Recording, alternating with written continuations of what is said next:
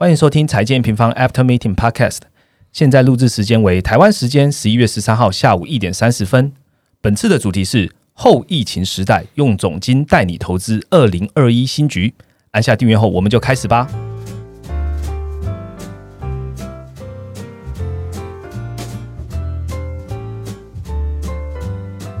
Hello， 大家好，我是财经平方的 Roger。上一周啦，最大的消息应该就是美国瑞辉药厂跟德国生技公司 BioNTech 的联手的新冠疫苗，有发出一个声明稿，就是说保护效力高达 90%， 所以呢就是这一周的应该说当天啦，全球的股市就齐涨嘛，那黄金就跌了这样子，所以看起来全球的经济好像已经脱离了美国大选的不确定性了，那就慢慢回到经济的基本面啊，或是疫情的状况啊，财政法案，或者是即将上任的美国总统的新政策，所以开始很多人就开始讨论，那2021到底该怎么投资？所以我们今天就来邀请我们的研究员 Ryan 来跟我们分享吧。Hello， 大家好，我是 Ryan。Ryan， 我们回顾一下2020，其实就是多灾多难，也不是多灾多难啊，就是很多事情就嘎在一起，就是包含了肺炎啊、负油价啊、美国大选怎么样都选不完啊，然后股市熔断到现在又创高，真的很精彩。Ryan， 你2020怎么看呢？没有啦，就可能跟 Roger 讲一样，股市熔断又创高嘛，所以就是危机也是一种转机啦，所以我觉得有波动对大家就是投资来说是一个好事情。没错，我觉得2020有这么多的事件产生了，其实就创造更多2021投资的可能性。所以为什么？这是为什么呢？我们今天的 podcast 会跟大家好好的讲，我们即将会在12月6号的时候开始巡回北中南的一个分享会。那分享会主要要讲什么？其实就是2021。在这个后疫情时代，2020到底该怎么投资？那其实 平方已经2年没有举办这个分享会，我相信很多人，蛮久了，对啊，很多的用户应该都很期待了。那我们待会再来介绍吧。我们先来聊聊这一次的主题喽。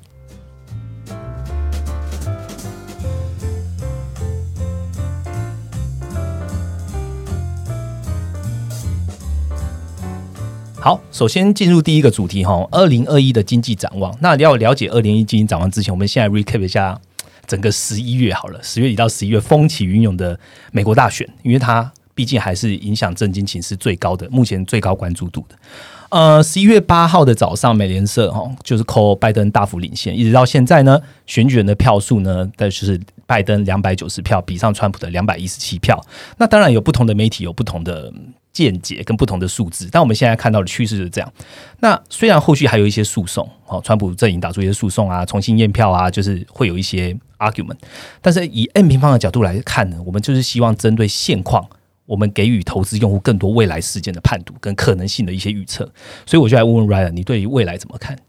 那其实在讲到美国大选，大家应该很印象深刻，就是我们的 M 平方的一个大选的研究员 Jason， 对，他其实已经发了5篇，那他其实一直都是从一个很客观中立的角度去解释这件事情。是，对，那就算我们刚刚Roger 有讲到，我们目前是认为是一个290，对上一个270嘛，对，217，对。那这个部分其实我觉得虽然还有诉讼什么，但是这个目前就是真的比较普遍的一个现况，就是不管诉讼会不会翻盘，只要诉讼翻盘，我们当然也会立刻去做更新，我觉得这个是没有问题的啦。那其实目前其实我们是认为说可能变动的几率是相对比较小一点，对，因为这个部分其实 Jason 在我们的粉专上也做过很多次的解释，因为其实像宾州这种关键州，其实要出现一个完全就是大反转的几率真的比较低啦。那其实我觉得说共和党在这一次的选举其实蛮成功的就算是拜登拿下总统位，我觉得也都算蛮成功的，因为其实你可以去看他的参议院，他成功保下了多数席次，那他的众议院其实追的那个席次也是非常的多。那重点啦，其实川普也拿到了一个算是史上第2高的就是普选票，7100万票嘛，对，但好像第1高刚好是这次跟他竞选的，对，就是拜登啊，7600万票，所以这种就我觉得这种共和党，我觉得还是算是把持住蛮多东西的，就算总统被拿掉，我觉得也还好。那这边的重点可能就会拉回说，参议院还是那个共和党的，那众议院还是民主党的，那在这种就是2个分支的国会分支的情况下，其实未来它极端的法案要通过的机会是相对低的。那如果这样讲的话，是不是就代表很多总统大选那时候在争议的这些不确定的因素都消除了呢？我觉得算是。那但是我们这边讲的一个总统大选不确定性的消失啦，其实我们讲的是一个周期比较长一点的部分。嗯，像现在川普他在进行一些法律程序嘛，所以总统世卫是有变数的。对，但是美国国会的参众两院，它其实基本上应该就是已经底定了。你说各占一方的趋势已经底定了，对，各占一方的趋势应该是已经底定了。所以接下来在美国期中选举之前，也就是这2年内啦，不管是谁上任，我觉得不管是拜登还是川普啦，都很难有一个急转弯的一个政策去推出，或是一些很极端想要做的事情去实施。我觉得这都是非常难的，因为其实你可以想象一下，就是在2017年的时候，川普他减税，为什么能推出？因为他那时候是统一国会嘛，是对，就是他可以自己决定他要推什么法案。我记得奥巴马的欧记健保也是在掌握国会的情况下去推的，对，基本上也是一定要这样的，才有可能通过他们自己最想要的法案，就是一个他们所谓自己这个党的一个完美的法案。是，那像拜登如果说上任了，那他其实在面对一个分裂国会的情况下，他原本想要去提高一些企业税，或是把基本工资拉到$15，这种基本上我觉得都很难在这没那么容易过关。对，而且甚至可能是说2年内我觉得要通关几率都不大，就是在他们重新把他的这个参院拿回来之前，我觉得都会有难度，因为参院就是只要他背个你就没办法。是，对。那另外的话就是我是觉得说，因为总统我们要观察的重点是他还是有他自己的一些权限，像是行政命令或是总统备忘录，就是不知道大家有没有印象，就是当初川普上任的时候，就是他有去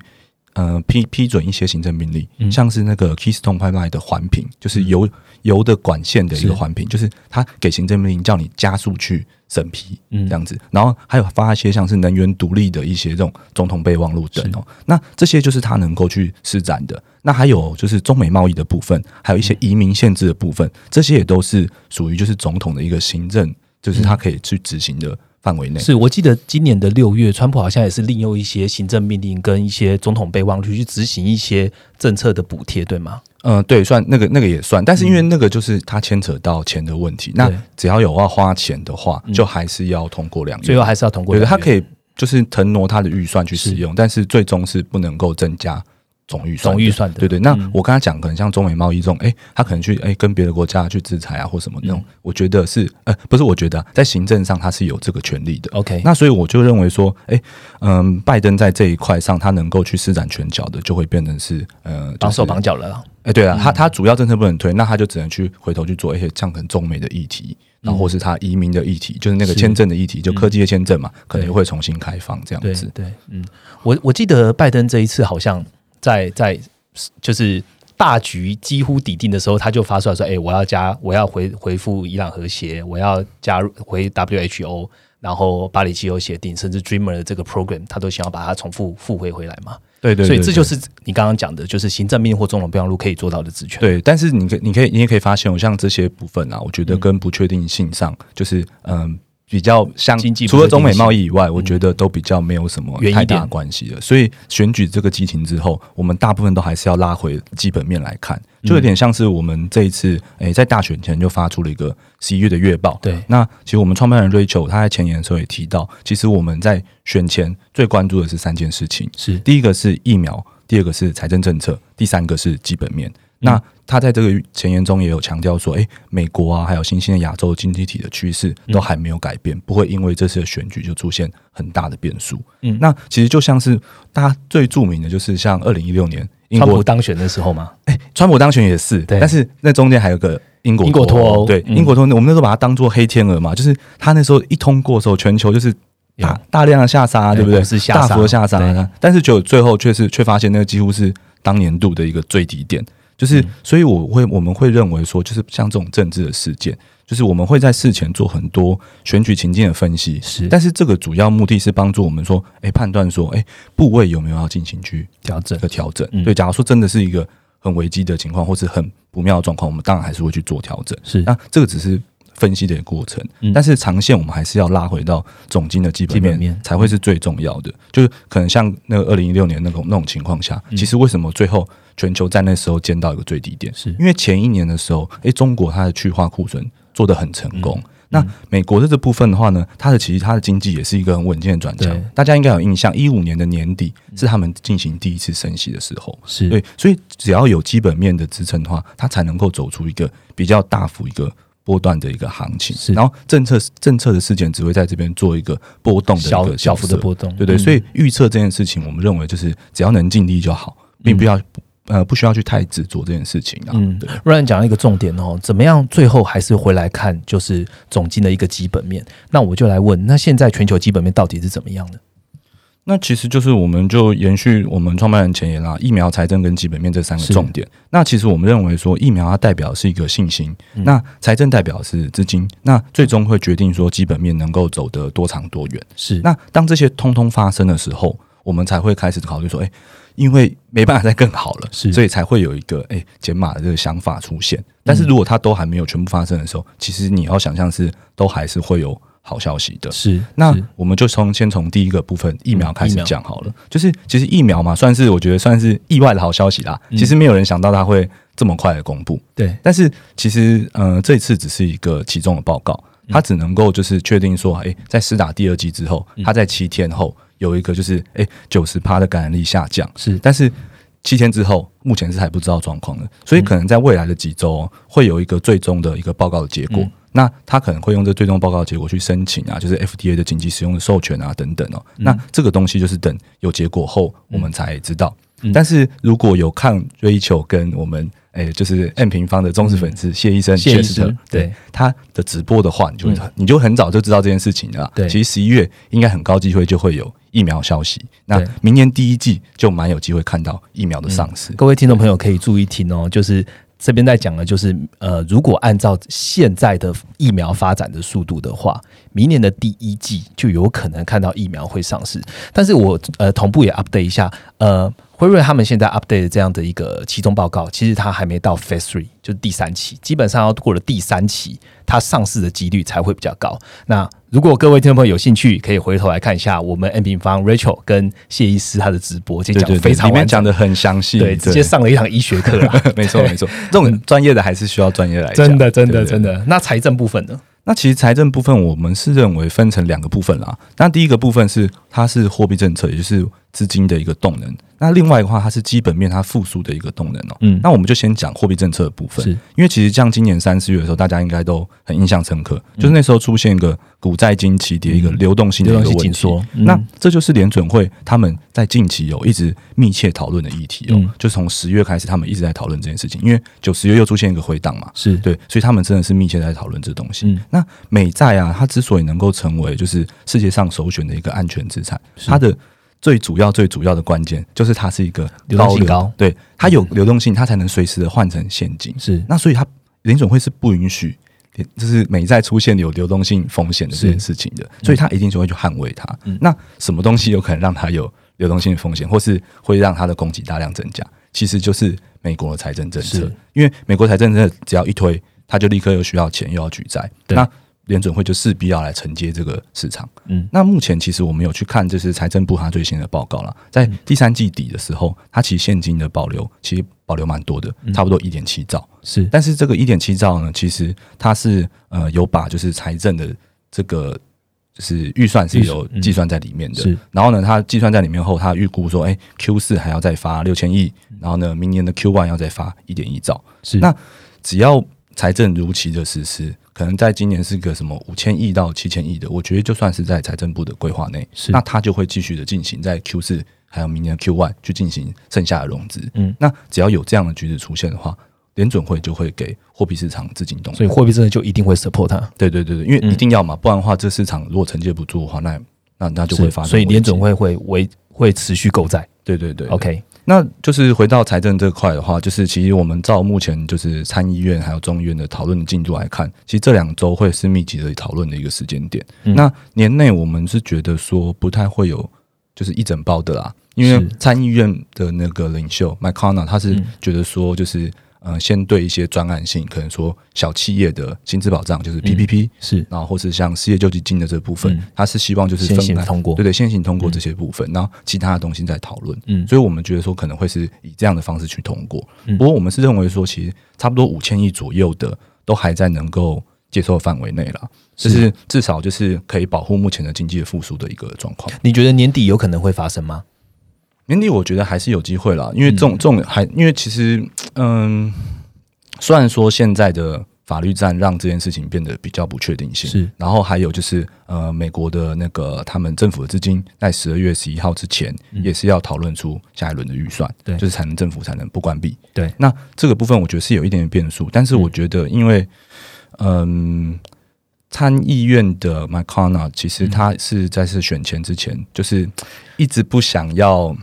照着民主党去推财政的一个主要代表啦， 对，那他现在有放软的态度，我觉得就会是比较有机会。他好像在11月初就有发出一个讯息说年底前12月底前应该会有一些方向。哦，对啊，而且那个重点是他是在他胜选的时候讲的，对，他胜选之前是没有这样讲的，所以我觉得这算是一个比较我们比较认为关键的一个转变啊。OK， 所以财政基本上不规模可能不会到就是民主党原本想要的1.多兆，但是5000亿或是比较小量规模的应该今年年底是有机会会实施的。对对，大规模可能要等明年再来说了。嗯，好，那基本面的部分呢？那其实基本面部分的话，就是我们在9月回档，然后呢就是9月的时候美股出现一个比较大的回档嘛，那时候还有美国第三季的 GDP 那时候都还没有出来。是，那时候其实我跟 Rachel 就已经讨论说 GDP 啊，就是美国 GDP， 就是那时候 Rachel 一直跟我讲说你一定要估一个字出来，到底会回多少。对，然后所以那时候我们也是研究部就如火如荼在分析这件事情。那最后我们原本结论是觉得说大概基准年率大概 30%， 然后还不会年增反正。是，但是其实我们那时候有算一个绝对金额，就是 GDP 会返回到 18.5 兆左右。是，对，那后来最后就是最后结果公布了，回到了 18.58 兆，算是很接近的，然后年增率是-2.9%。那为什么我们要提这个？就是因为我们一直在看的就是基本面。那什么是基本面？就是如果我 GDP 能够再破高，那现在股市破高就有基本面支撑。是，对，那目前其实你很明显嘛，还没有嘛，还差个差不多5000到6000亿左右。对，那其实就刚好是财政的这一块。那所以说在我们就是我们自己研究员在看的时候，像可能股市来到接近高档水位的时候，我们想到的是GDP 还没破高，是，但是股市回到低档水位的时候，可能像10月中后的崩跌，或是选前的那个崩跌，又回到稍微低档的时候，我们想到的是 GDP 还有 18.5 兆、GDP 没有烂成这样，没有烂成这样，所以这就是股市的它一个最后的凭借啦。是，那所以我们是认为说，就是大家就是在投资的时候想法也要比较偏向是这样子，就是它可能最近又回到一个高的水位的时候，我们就要开始看这两周到底财政会不会过。就最后绝对又是讲回财政啦，因为有财政才能够立刻把 GDP 补足，甚至补破高，那股市它还有个破高支撑的机会。对。好，那谢谢 Ryan 跟我们分享就是这三个重点哦。其实再跟大家讲一下，主要这一次不管大选的结论是什么，我们基本上回到基本面来看哦。那这一次到年底到底要看什么？第一个疫苗，第二个财政，第三个凡事都是回归基本面，你就会知道2021你该做怎么样的投资跟组合咯。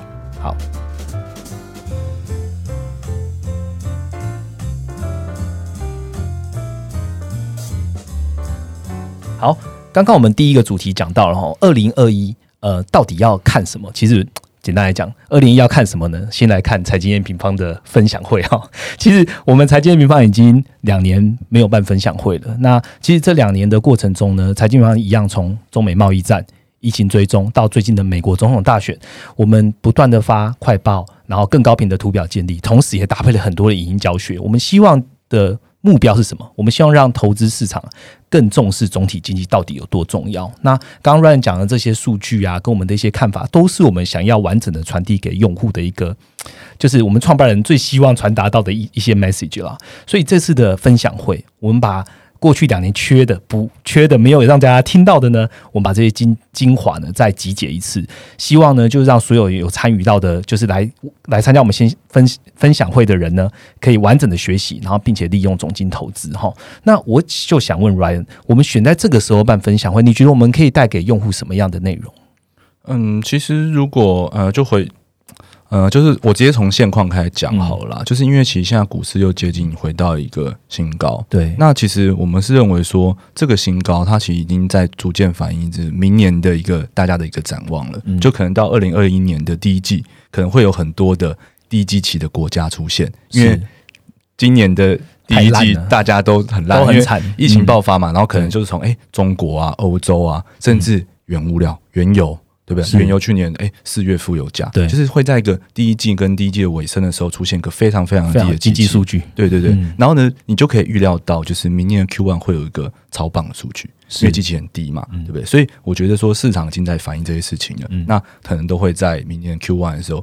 见到一个利多的一个结束。那在 Q2 到 Q4 的时候，我们那时候就非常重要了，就是可能要回来看一些疫情跟疫苗的控制状况。就是照理说啦，如果说第一季有疫苗出来，可能世界上大家的生活大概要恢复到有个7-8成的水准，然后呢要能够回归正轨，就是可以正国该去酒吧去酒吧，可以出国，对对。那这些的话，可能就是还需要一些财政政策的一些刺激，那它可能会在 Q1 的时候做一个确定，然后呢它就会在 Q2 一个逐渐的一个发酵。但是我们刚才前面也有提到，就是这些东西如果利多都出来后，市场就会开始回头去关注说，哇，这会不会创造起很高的通膨？是哇，那央行碰到通膨会不会开始紧缩表？对对，它可能会不会开始缩资金？那这些资金就是出现泡沫的一个疑虑也就会开始就是干扰市场的这个股市的一些走向嘛。是，那这些在今年都是很难想象的嘛，因为其实今年全球政府都是不计代价去延长景气循环，就是放钱嘛。对对对 对， 對。所以我们在这一次的分享会，我们要跟大家分享就是我们怎么样去从宏观的循环角度去出发。那我们刚才其实前面就已经有提到一点了，那我们会再做一些细部的解释，可能说美国不管拜登或川普上任，他的长期的政策的角度会如何去影响全球的每一个经济体，它基本面的一个发展。那最后我们会搭配就是疫苗量产的一个时间点啊，或是财政通过的一个规模啊，这种各种不同的情境去拟定在这个后疫情时代下我们的投资策略，还有看好的一些经济体跟标的是如何去选择的。 OK， 其实刚刚 Ryan 讲到一个重点，就是重点还是要回来看我们景气循环。那其实财经业平方在追的循环有非常多，包含了美元循环啊，然后房地产的循环，甚至是生产力啊，通膨的循环，所以非常多的循环叠在一起的话，到底 M 平方会在这个循环底下认为明年2021到底循环在什么位阶，而且我们会因为这个循环位阶提出什么样的投资策略，那这很重要。我觉得这一次的分享会我们总共有3场，然后台北、台中、高雄各开1场，然后每一场大概是3小时的时间，3小时要把完整的5个主题都让所有的参加的朋友都知道财经平方到底怎么看这个5个主题。这个主题请大家不厌其烦的听我来讲一下，到底这5个主题你觉得重不重要。第一个是景气循环下的3大关键，掌握资金泡沫的时刻。第2个是美国大选的拜登跟川普的政策差异，全球经济体深度诊断。第3个是疫苗推出，财政政策通过的行情情境分析。第4个是后疫情时代下的投资策略与看好的标的。第5个最重要，我们给你几张关键的图表，让你调配你的资产配置的组合。那这一次分享会其实不只是 Rachel 一个人的独角戏，其实我们集结了所有的研究员在各自看的经济体跟商品，全部把这些的讯息跟我们想要告诉你们的这些重要资讯，让透过 Rachel 嘴巴来告诉你们。那 Ryan 你其实在里面也负责美国这一块很重要的市场啦，你要不要跟我们听众朋友来透露一下这一次的分享会会讲到大概什么样的东西？好啊，因为我这次分享会主要负责的就还是联准会货币政策的部分啊，是因为其实像这次疫情以来啊，就是不管是大幅的降息啊，或是 QE 的购债啊，那还有甚至一些融通的措施，其实相信大家都已经知道了。那我们这一部分也在我们的官网上面做了很多很多次的解释。那所以我们重点是放在明年如果面对一个通膨可能回升，那联准会会不会有一个紧缩资金的一个可能性？因为美国资金其实就等于全球资金啊，它影响全球资金非常非常的深刻嘛。那这边啊可以透露一些我们研究的一个方向啦。其实我们可以观察到最近像鲍威尔啊，就是联准会的主席，还有一些委员的发言，我们可以发现他们把 QE 的购债是绑定在就是经济的复苏上的，对，就是说，经济复苏还没有回到疫情之前的话，对，他就是继续购债，因为他们认为这是有助于经济复苏的。鲍威尔最近的 statement 好像都在讲这个，对对对，就是其他官员其实基本上也是表达一个负荷的状况。那我们另外的话，我们也可以发现一些比较细节的部分，就是他在购债的，就是各种不同的美债上，他购买的期限也是一个越来越长。就也就是说我们 duration 也是越来越长，那这个部分的话其实可以发现它的确有想要从支撑流动性，因为如果你支撑流动性你就会先做短期的，对，那你要想要支撑经济的话你就会去做长短，对，那我们也有发现这样的现象所以在经济没有回到疫情之前的时候，或是经济还是走个 K 型复苏，就是科技强啊，传产弱啊，那种旅游弱啊，原油弱啊，如果还是走这种方向的话，联准会它其实继续购债的可能性是蛮高的，是那可能到明年 Q1 之前都还不会有太多的就是在购债上有太多的改变，对。那除此之外的话，就是危机时期啊，就是还有做了很多的美元的流动性工具还有融通措施嘛，那他们会不会进一步的延长使用，也是我们探讨的一个部分啦，因为这个部分它会影响到联准会的资产负债表，就它可能这些东西的收掉的时候，它会伴随着资产负债表的一个减少，也就是流动性的一个减少。那这边的话也是我准备的内容之一。那还有一些就是我们在年初的时候，三大央行营课程里面，我们就已经有预见一些货币政策嘛，可能像说平均通膨目标啊，或是有机扩表这些。那这次的展望我们会进一步的解释未来可能还会推出的工具，可能像是常设性回购，那也就是我们的债务进一步货币化的可能性，甚至我们也会开始讨论一些就是可能会是明年最夯的一个议题 CBDC， 也就是央行的一个数位货币，因为这个东西他们联准会已经在开始思考了，就是疫情之后或是还有再一次危机的话，他们货币政策要怎么做？该怎么做？对对对，那这个部分的话，我们比较多都是参考就是联准会他们上面的一些 working paper，那他们会根据什么 CBDC，